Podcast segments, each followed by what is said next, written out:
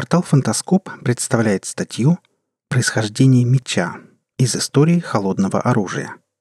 Автор Константин Бахарев. Читает Олег Шубин. Читая книгу «Холодное оружие» Владимира Федорова, наткнулся на фразу «белое оружие разделяется на рубящее и колющее». И тут же задумался. Работа в уголовном розыске и, как следствие этого, близкое знакомство с судебными медэкспертами дали мне понимание того, что выражение знаменитого оружейника не совсем полно. История криминалистики говорит, что раны бывают колотые, резанные и ударно-дробящие. Огнестрельные повреждения здесь не рассматриваются. Следовательно, есть и оружие, от коего они происходят. Причиняются такие повреждения острием, лезвием и достаточно тяжелым оружием. Характер происхождения таких ран ясен всем – не стоит на этом останавливаться. Меня заинтересовало, отчего Федоров обошел ударные виды холодного оружия, хотя области его применения весьма обширны, начиная с допотопных еще времен.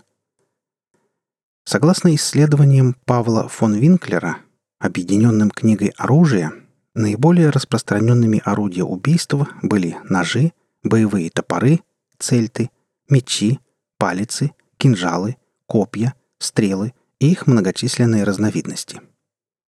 Также фон Винклер указывает, что меч является предшественником шпаги, сабли и шашки. И тут я окончательно пришел к выводу, что уважаемые авторы заблуждаются. Меч не предтеча вышеуказанных видов оружия, кроме шпаги. Меч, по своей сути, ударно-дробящее орудие. Я имею в виду истинный меч с прямым лезвием длиной около метра или более – Именно такое оружие представляется всем, когда про него читают. Если же данное орудие убийства перед глазами, любой, даже самый неискушенный, назовет его отличие от шашки, сабли, кинжала или того же бебута и прочих подобных. Если же бросить взгляд в далекое прошлое человечества, исходя из современных представлений об его происхождении, станет ясно, что первым оружием людей была дубина. Именно ее потомки потом разделились на различные виды холодного вооружения – колющие, режущие и ударные. От чего же я отношу меч к ударно-дробящему оружию? От того, что он причиняет раны, присущие этому оружию. Безусловно, благодаря двух- или односторонней заточке он мог наносить порезы или довольно глубокие ранения, но с повреждениями от сабли или шашки их сравнивать нельзя – Подобный недостаток попытались исправить во времена крестовых походов и после них, когда бойцы Европы ознакомились с оружием восточных конников. Известен так называемый пламенеющий меч с волнистым лезвием. Но распространение он, как и всякое универсальное оружие, не получил. Вообще, следов меча в истории вооружений немного. У древних греков и римлян в ходу были просто длинные ножи – в основном же бойцы пользовались копьями, палицами и топорами. Многие исследователи часто употребляют этот термин, но при детальном рассмотрении оказывается, что речь идет все о тех же удлиненных ножах. Есть упоминание о длинных гальских и германских мечах. Якобы северные соседи Рима были вооружены клинками, чья длина приближалась или превышала метр. Но фон Винклер признает, ссылаясь на Тацита, что такие мечи были лишь у командиров или начальников. Большинство же галлов и германцев имели скромосаксы и палицы. И это естественно. С дорогами были проблемы, а бродить по лесам с железным метровым причиндалом явно неудобно. А вожди в основном передвигались верхом на лошадях. Они могли спокойно возить с собой длинный клинок как символ власти. Отсюда следует вывод, что истинные мечи могли бы взять на вооружение кавалеристы. Но нет. Деннисон в истории кавалерии указывает, что в персидском войске за 500 лет до нашей эры в ходу были кривые клинки. А римские всадники применяли короткие, до 40 сантиметров, все те же длинные ножи. Любопытно, что кавалерия в Европе, где и появился меч, была, прямо сказать, слабоватой. Образец для всех воинских формирований этого континента представляло войско Древнего Рима, где главенствовала пехота.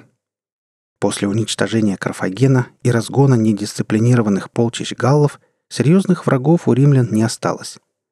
Безусловно, тот же Ганнибал располагал конницей и довольно серьезной, нумидийской. Но вооружение у нее было копья и дубинки, те же палицы.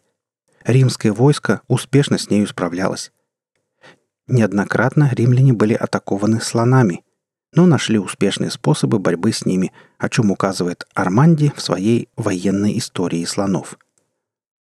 Видимо, после всех этих побед они стали пренебрегать как конницей, так и слонами и даже боевыми колесницами, с которыми они столкнулись при завоевании Британии.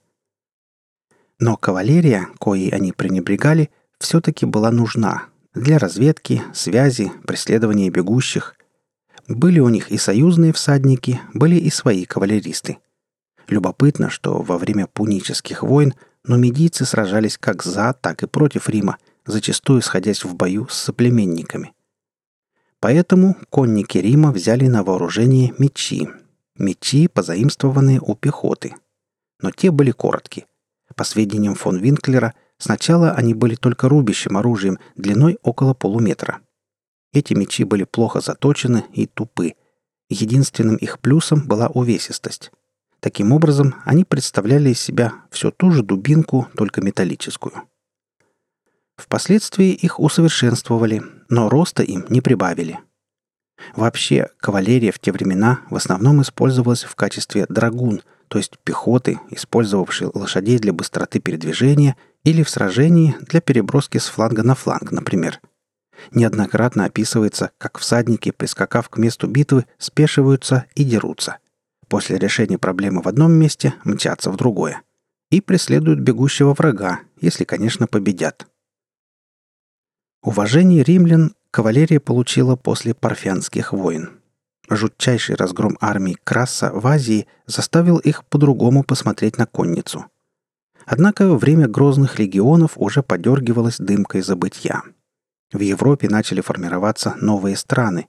Их повелители, короли и герцоги передвигались верхом и вполне естественно демонстрировали свою мощь и власть, в том числе и с помощью возимого с собой длинного меча – кстати, фон Винклер сообщает, что в начале Средневековья истинные мечи утратили колющие свойства, которым, кстати, тогда и не пользовались. Например, Карл Великий использовал меч с закругленным концом. Постепенно исчезают и длинные ножи, даже у пехотинцев. Они вооружены копьями, топорами, палицами. Широкое распространение получают фальшионы – кривые мечи с расширенным концом.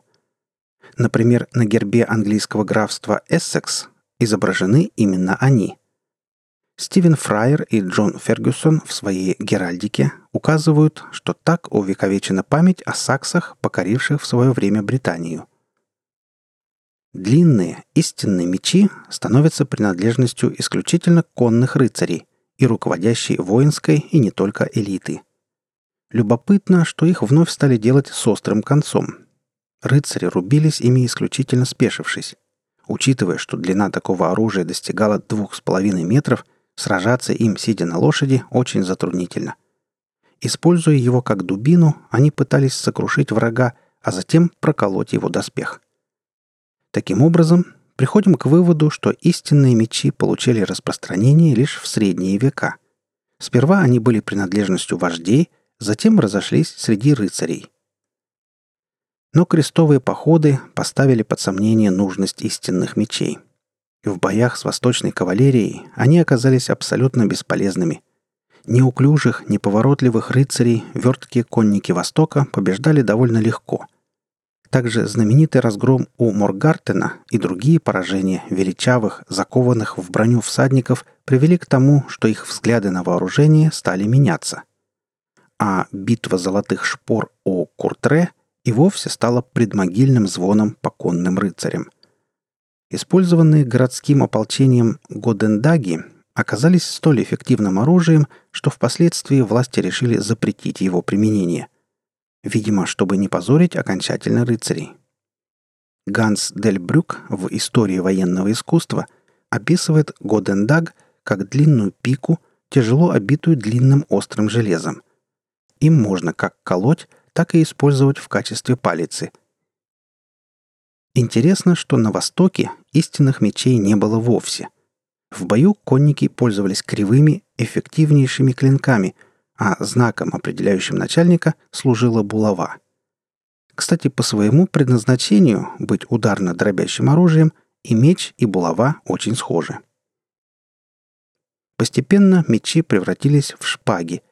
Однако после создания регулярных конных подразделений появились палаши. Они стали последней трансформацией истинного меча. Палаши стояли на вооружении у кирасир, тяжелой кавалерии. Главной задачей их было сокрушить противника ударом. К концу XIX века они массово оставались на вооружении в германской кавалерии. Практически все остальные конные подразделения перешли на сабли – Любопытно, что в российской армии, несмотря на все оружейные реформы, у казаков в руках были шашки так называемого кавказского образца. Заканчивая свое эссе, резюмирую. Мечи, как прямые потомки дубин, никогда не были массовым оружием военных и пользовались ими только в Европе, вначале как символом власти, затем как знаком принадлежности к военной касте, рыцарям, а поскольку они так и остались по своей сути дубинами, то неизменно начали проигрывать другим, более современным видам вооружения. И в конце концов мечи остались только неизменной принадлежностью сказочных и литературных персонажей. Постскриптум. Думаю, не стоит объяснять, почему длинный меч считался принадлежностью исключительно вождя или короля. Ведь все они были мужчинами – Вы слушали статью «Происхождение меча» из истории холодного оружия. Автор Константин Бахарев. Читал Олег Шубин.